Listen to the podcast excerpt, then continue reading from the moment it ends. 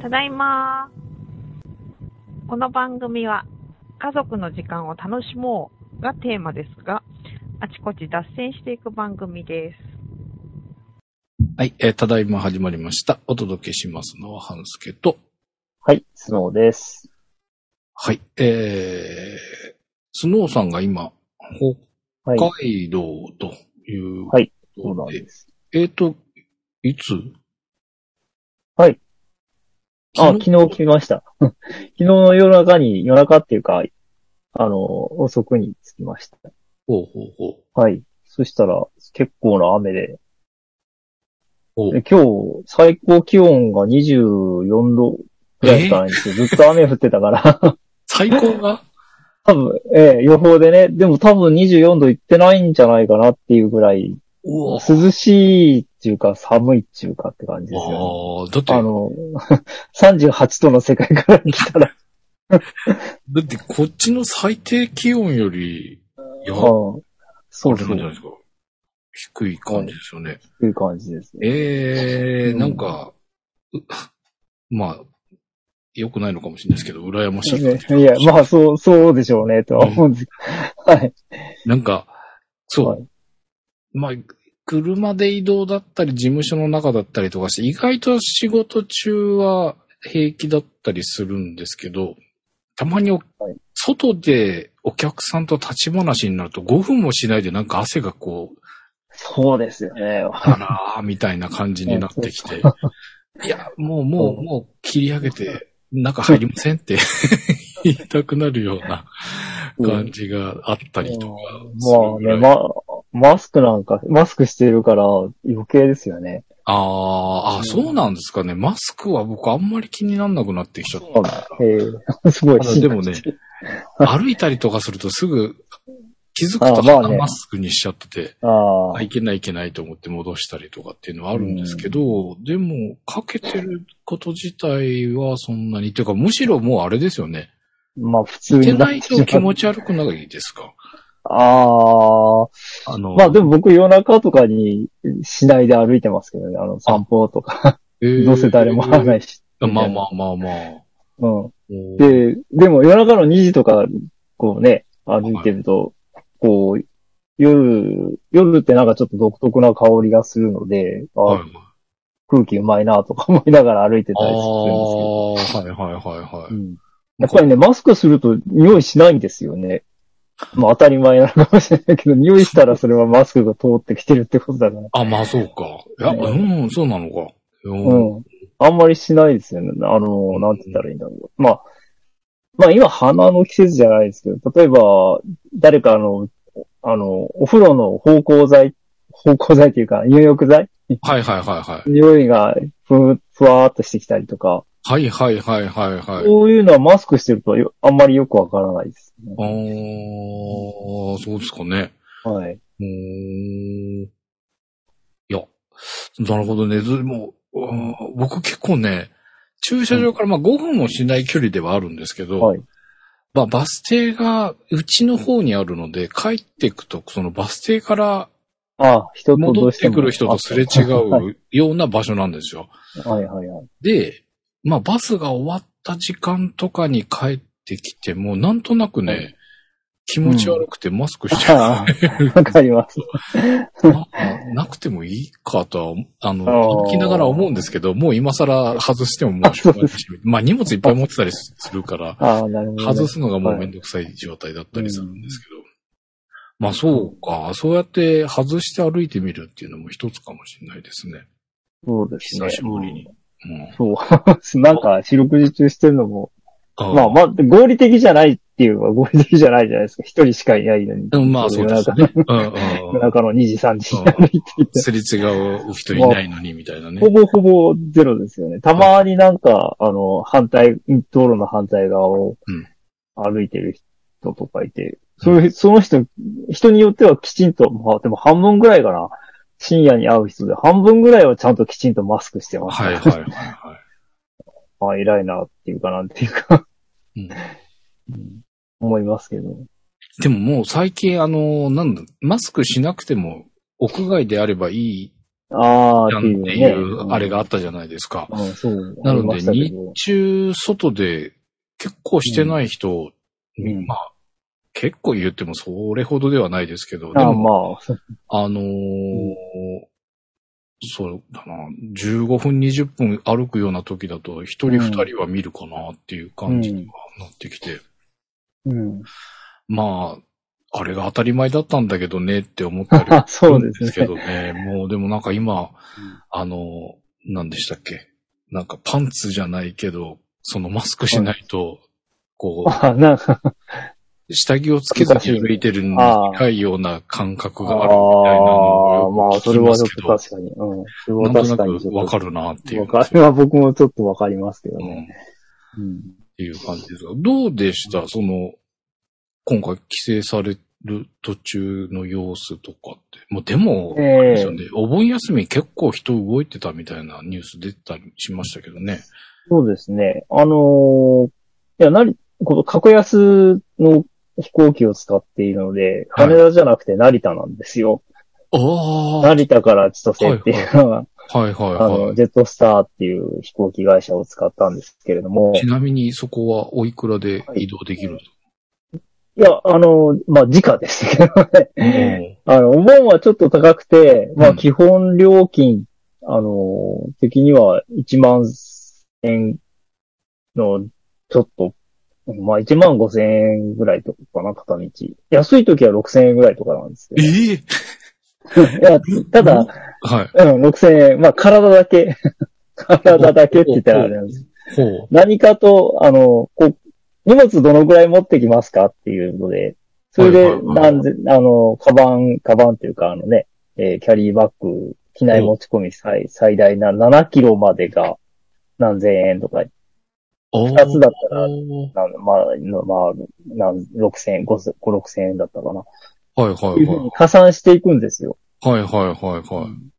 おで、ーそれで、まあ、まあ、あの、荷物がいっぱいだとどうしても高くなるんですけど、それにしても、あの、元々の値段が結構安いので、ですね。まあ、羽田から、もう正規、この時期に正規の料金で乗ろうとしたら、片道で4万円ぐらいしますから、ね。そうですよね。なんかそんなイメージがある。うん。そうそう。うん。なので、まあ、それと比べれば、もう、半額以下っていうか、ほうんうんぼ半額かな。あの往復しても、うん。ううんん、絶対、往復しても、その荷物いっぱいあっても、2万5千円とか、3万円はいかないなって感じですけど。へはえ。いまあ、その成田だと、ほら、海外に行く人はまだ少ないので、行く行ったり来たりする人は、はいはいはまだっていうか全然少ないと思うんですよね。うんうんうんいいつものあの、い。夏休みと比べると。うん。うん。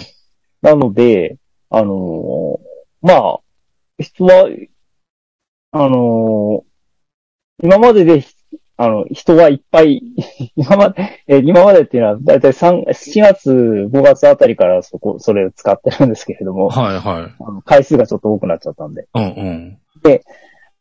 あの、5月とかと比べると、まあ、人の数はめちゃめちゃ多いとは思うんですが、はいはい。でも、なんていうの、その、フルシーズンと比べたら多分10分の1とか20分の1とかあもあっ、とか今な。コロナ前と比べるとって話。はいはい。はいはいはいは全然違うと思います。うんい。だおっーて、なんか、あの、こう、ロビーとかが見通せますからね。 向こう、ずーっと向こうまであーあーあーなる行ほど。はいはいはく。あの、テレビとかでね、報道してるじゃないですか。あの、い。うんうんうん。こう、一日の、こう、なんでしょう、えー利用者数が最高になりましたとか、そういう時ってなんか、もう人の、人がもう重なっちゃって全然向こうが見見通うんうん、せないっていうか、んんん。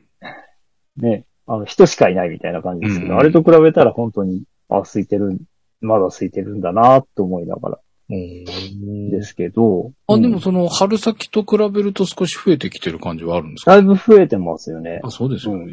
いや、もう、あの、5月ぐらいとか、うん。ロビーに人いないとかいう感じ でああ、5月でまたそんなでしたか。 5月だ、確かに5月、あれ、最初に使ったの5月の、うん5月の、まあゴールデンウィークは過ぎてましたけど、うんうんうんうん。うん、だったんだ、だったと思うんですが、うん本当に、あの、ガラーンとして て、ええでもなんかもうその頃って一番その波がああ、まあそうです。 7波来る前だし、6まあ波うんまあはうん落ち着いてるしみたいな、すごくはい停滞し、停滞というか、低く、低空飛行してた時期ですよね。そうそう。それなんですけど、うん。うんまあもともと少なかったみたいな感じはう、んうんうん、しますね。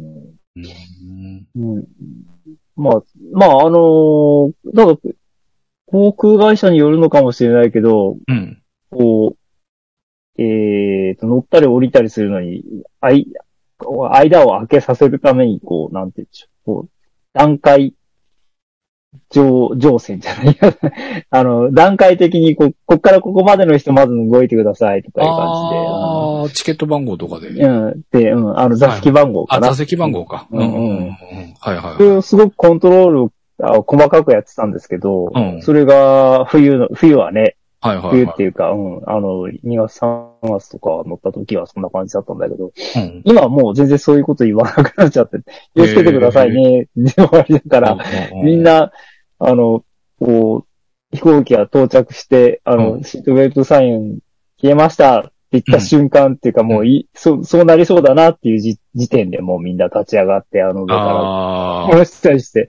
もう通路に向かって並んでるから、そこからもうね、10、結局なんだかんだ言って一番後ろだと10分くらいかかるじゃないですか。うんですね。でその間ずーっとこう、密着した状態でみんな、あの、うん通路に立うん。っているという。あの、ねなんていうの意外とあれもう思いっきり密なんですよ。 うんあれ意外と座席でちょっと本読むなりなんなりしてた方が良かったりしますよね。なぜ、なぜ並んでしまうのかよくわからない。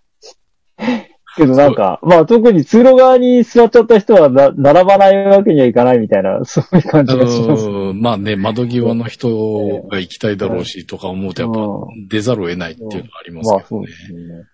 僕は結構窓側取ることが多いので、うん。もうしばらのんびりね。く、ううん、ん。待ってから降りるようにしてますけうん。ど。まあ、いそやー、んな感じで、みんな結構バタバタしてましたね。やっぱり家族連れも多いし、うんうんううんうんん、若者も多いです。じゃあ、あんまり、その、なんか、その、なんだ順番を調整するのがなくなったみたいな話がありましたけど、その対策的なやつは緩くなってきたりしてる感じですかあー検温とかってどうなんですか当時の際。えうん、あ、いや、な、あ、ありますよ。あの、うん、あります。それは、しっかりあります。うーんあ、の、え当時は検ー温じ自動のやつですけど、ほうほうほうほあの、こう、タブレットぐらいな大きさのやつに顔を映して、うはいはいはいはい。 顔の枠があってそこに近づけはいはい はい。なんかあれももう、ぎなんていうの、形式的にやってるみたいになっちゃってるとかあるじゃないですか。うん。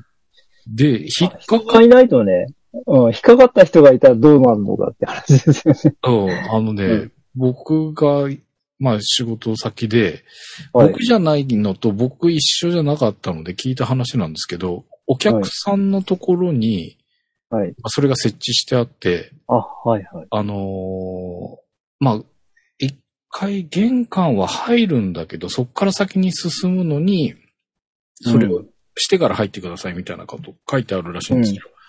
で、まあそのエリアには人が、その会社の方もいらっしゃらない状態なので、まずそこを通うん。して、その先に行って、中のインターホンを押してみたいな感じらしいんですよね。うんはあ、はあはあ、で、なそるほこどで、はいなんか、あの、暑いじゃないですか、今、あ、そそうそうそう。でうんそう。その客先まで行くのにうん、こう、ま玄関先、そのオートロックが開く玄関のところで結構待たされたらしいんですよ。ああー。で、さっきの話じゃないけど、待ってる間にもう汗だらだらになったらしくてあ、はいで、入ってすぐにそれがあったので、なんかうん37度5分だか7度ああ、 6分なだりかますよね。になってたらしくてうん、 なんかうん警報が鳴ったらしいです。ああ、そうですか。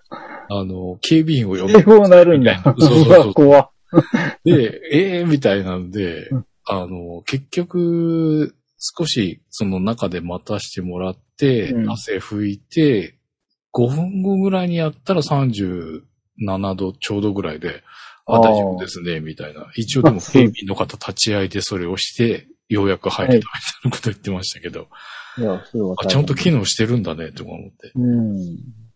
まあそうですね。まあ、警備員の人も怖いだろうな、それ。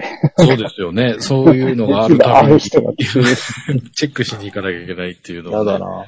そういう、まあお仕事も大変だなと思いますけど。うんまあ、でもね、どうなんですかね。もうそろそろピークアウトして落ちてきてるのかしら。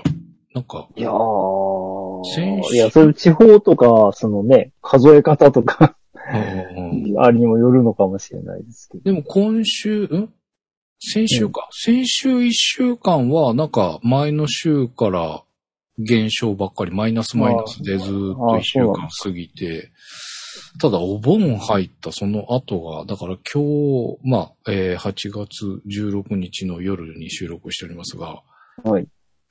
明日、明後日ぐらいからその影響というか、うん数値が出てくるのかなっていう気はするんですけど、今んとこなんかグラフ的にはちょっと頭打ちして少し落ちてきているようなはあはあはあグラフは、えーニュースで一回見たんですけど、うん。もうこのまま落ち着いてくれるといいんですけどね。うん。どうまあ、どう、どうするんでしょうね。なんか、あの、全数把把握するのを、全数確認するのを、全数ってその言う、えー、感染者、感染者数を、うんうんうん。うん、もう諦めるとかいう政府のああー、はいは見い、解はがい出てきたりしうんうんて、諦めちゃったらちょっと対策の立てようはあるのかとか、 うんうんうんそれで本当にいいのだろうかってちょっと思うんですけどね。うんまあ、でもそれもそうですけど、あれですよね。そのな、今のこの7波が落ち着いたら、何でしたっけ区分を下げるっあ、はい、は下げてる。なるうんと、こう、はい国のあれが援助がなくなるみたいな支援がなあそうくそうそう。で、就業の規制がなくなるから、はい。仕事していいみたいなことになるわけですよね。そうそう。まあ、だ学校とかにもい行けちゃう っていうことにねなってしまうので、それはそれで危険なような気がし、危険なような気がするっていうか、危険ですよね、はっきうり。んね、なんか、うん未だにその、ちゃんとした治療法がないとか、あと後遺症の話なんかもね、結あ構、そうなんですよね。あの、深刻なし後遺症もあったりするみたいなので、そういうことを考えると、まだこのタイミングで区分書いちゃうのは、まずいんじゃないんだろうか、みたいなうん、いや、絶対まずいと思うんです。はい心配がね、心配であす。りますけどね。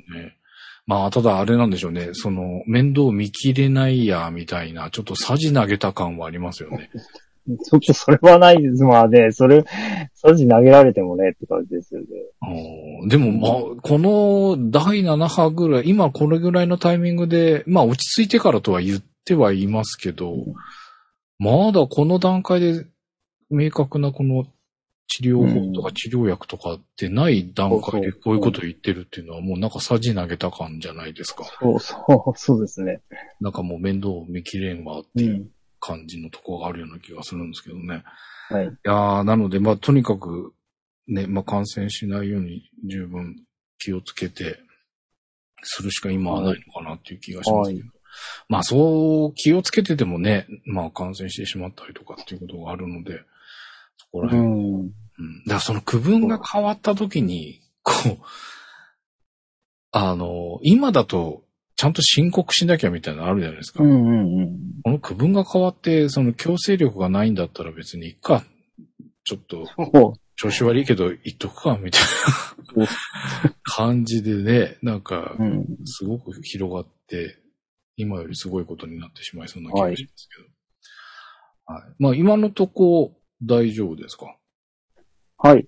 あの、大丈夫ですけどね。だでも、本当こう、近所というかな、まあ、うちの場合は、きうちの妻の、こう、バイト先だったりとかですね。はいはいはいまはあ、あるいは、こう息子の仕事先だったりとかですねい。。うわーやっぱそで、うやなんっぱり、うん、うん、あの、まあ、家族がとか、はいはいあはの、こう、し社員というか、従業員がとか、い。うんうん従業員の家族がとか、ありますし、うんうん。なんか、あの、 話聞いてると、いや、それ気をつけてないでしょ、みたいな人とか、あの、フェス、いわゆるフェスティバルロックフェスティバルみたいのに。 はいはいはいはいはい、はい。なんで行くかなとか言ってもう、あー避難合合みたいな。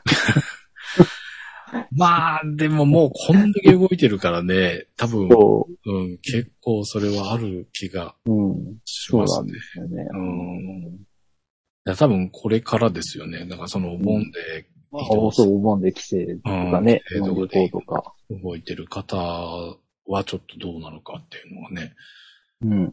感じがしますけど、はあーい。気をつけましょうという感じじゃないかな。はいまあ、かからないようにするしかないかなっていう気がしますけど。まあ、でもね、僕も、まあ、言うてるこの、今週後半には、ちょっと鈴鹿サーキットの方でお仕事があ うん。るので、まあ、それも、ある種イベントごとの撮影なので、うんそこも結構人が、みたいなのがあるので、ちょっと心配は心配ですけども。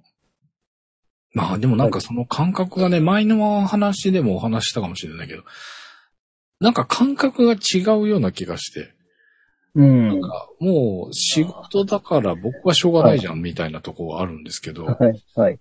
でもそれは、みたいな、まうあ、んそれイベントごとだよね、みたいな風に捉われるっていうか、まあ、まあ、もうその、そういう風に捉、捉えられてしまうのもわからなくないかなって、そ、そういう風に捉える側の人たちの感じもわかるから、うん。微妙っちゃ微妙なんですけど、みたう。いなんまあ、そですね。う。はい。なので、まあ難しいところではあるんですが、うん。はい。まあ、そんな中、えー、なんとかやっておりますというところですが、まあ、いろいろと、まあ、ネタっていうネタはあるっちゃあるんですけど、ちょっと整理がしきれていないのと、どういうふうに話を持っていこうかなみたいなのもはい。あったりするんですが、まあ、我々の年齢になってくると、まあ、いろいろと、まあ、僕ら自体がもう、はい。ある意味、老人枠に入ってきそうなところ、片足突っ込み始めてるはい。はい。は時い。代に入ってきているので、まあ、その家族である、まあ、親とかね、はい。はい。えーそういった上の人たちが、はいあー週末的はない活動というか、週末、あ、就活、あいわゆる終わる活動。うん、そうそう そう。はい。ああ、そういう年代になってきたんだなっていうね。あの、はい。はい。まあちょっと回を改めてちゃんとお話ししますが、まあはい僕は、うちは母が結構認知が進んでしまっていて、はいで、まあそれを見てというか、あのーまあそれを支えるような形で父があれをして、うんなんていうの、介護をしていたんですけど、うん。まあそれを見てか、その、就活ノート的なものをも もうつけたからみたいな。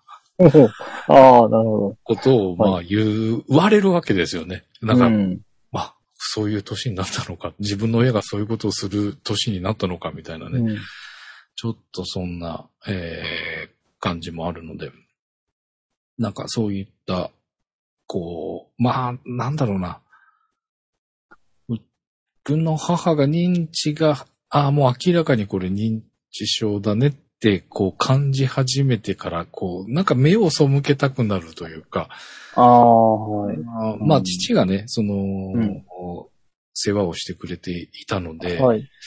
で、ねなおかつ僕は仕事に出て、まあ、離れる時間があって、で、はいえーまあ、仕事で遅くなると、もう母が寝てたりするから、こう、うんあんまり話をすることもなくみたいなことうで、ん。こう、なんて言うんだろうな、避けるではないけど、まあ、うかん。出し方なはくそういう状況になっているのに、ちょっとホッとしてる自分もいたりとかうんって、いうこともあったりするので、まあ、僕ら世代の方、ねお聞きいただいている方とかは、えー同じような状況だったり、まあ、若い人たちがもし聞いてくださっているとすれば、もしかしたらももう少しするとこういうふうになるよみたいなね、こともあるので、まあちょっと一旦、まあ僕はそろそろ気持ち的にははい。落ち着い、まあ落ち着くというか、あまあまはあいなんとなく切り替えができてきたので、はい。まあ一回そういう話題もね、取り上げていってもいいのかなっていうふうには思っていたりします。という、はい。まああとは、ね、エンド系のお話なんかも、まあこういうはい時期なので、少し、はい。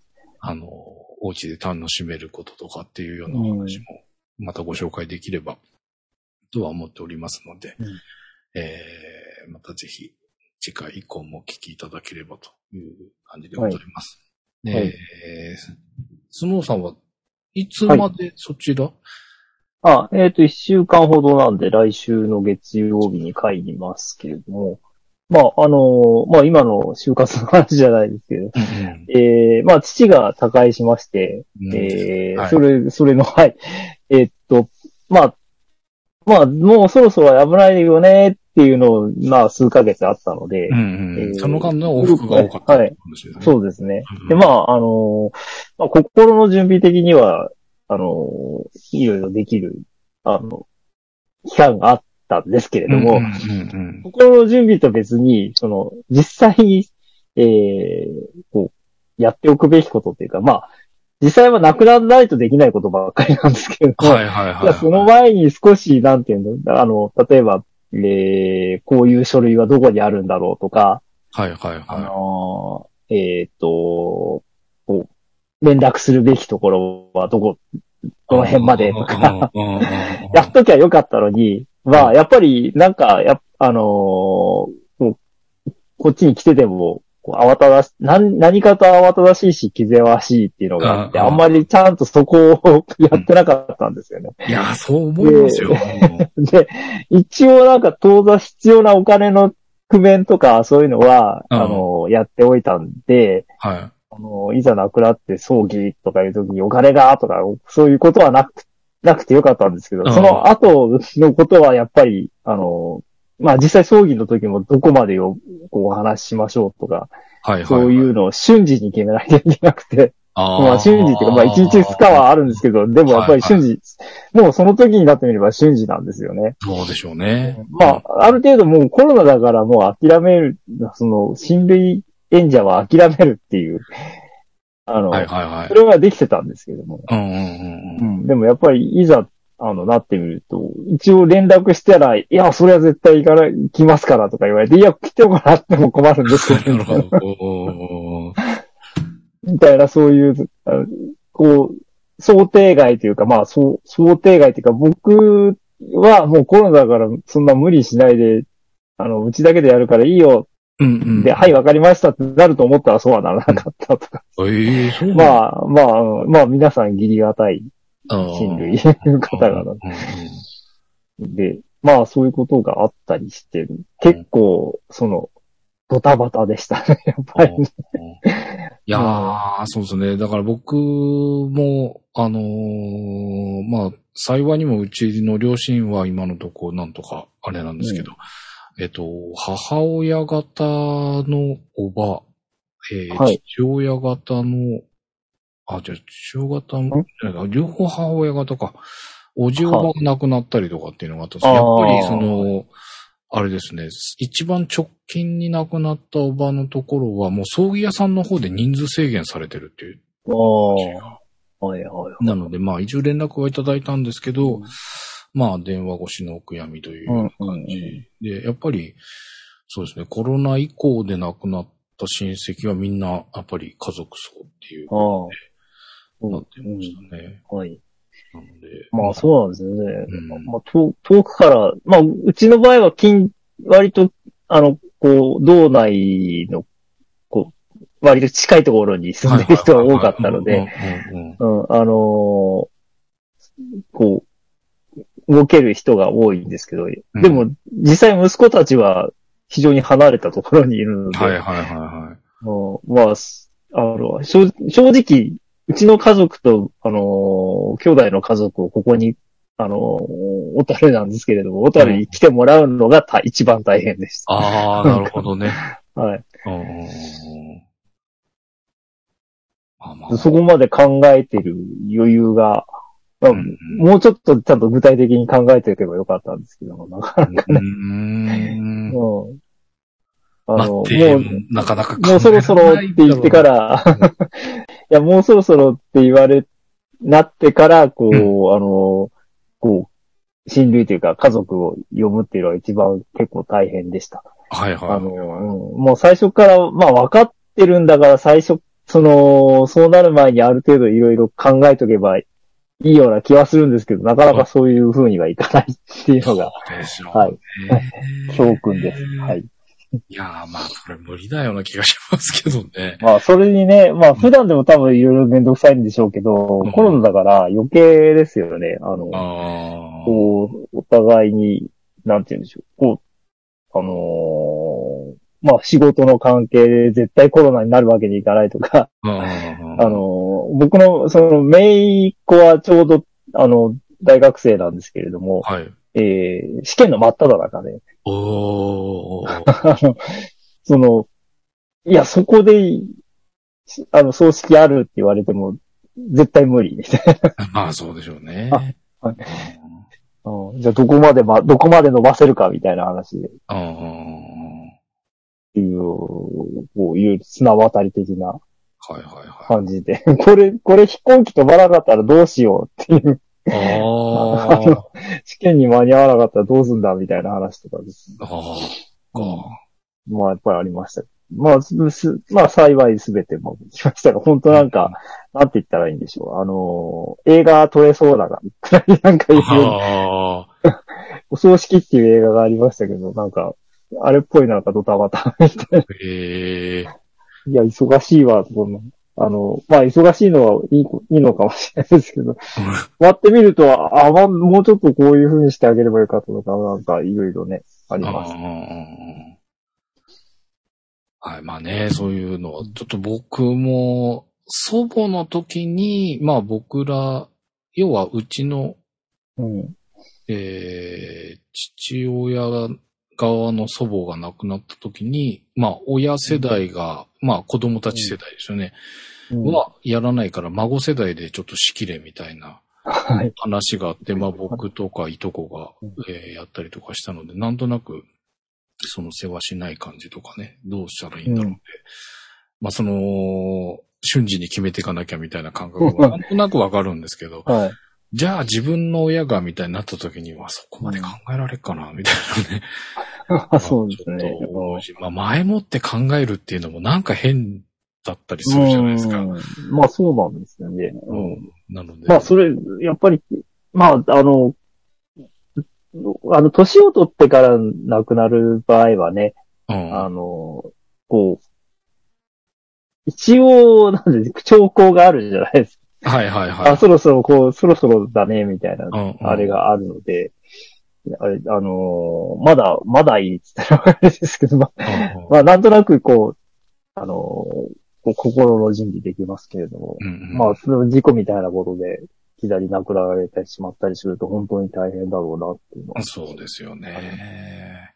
いや、本当まあなんか、その自分自身のその心の整理が、その亡くなった人とのね、その、うんあれがそこで途切れたとことに対するショックがまずあるでしょうからうんね。まあまあ、しん、うん、うん、そうなんですよね。うんそうまあ、大、うん。はい。その中でこう考えなきゃいけないとか。まあよく言うのは、この親族はその終わって一週間とか半月くらい経ってから本当に悲しくなるみたいな。ああ、いいね話を聞いたりもしますけどね。うんまあまあ、ちょっとね、そういった、ええまあ人生の終わりについて考えることがちょっとたびたびあるような年になってきたなというはいこともありますので、まあ、そういうのもちょっとね、ん話題としては取り上げていうんくこともあるかと思いますが、えーぜひ皆様もなんかそういった、えー情報がありましたらはい。お知らせいただければはい。思います。ということで、まあ、ちょっといろいろな話題、まあ、あっちゃこっちになると思いますが、はいえーまた次回もお届けできるようにやっていきますので、ぜひ、はい。次回もお聞きください。はいということで、お届けしました。ただいま396回お届けしましたのは、半助と、はい。そうでした。ではまた次回。いありがとうございました。はい。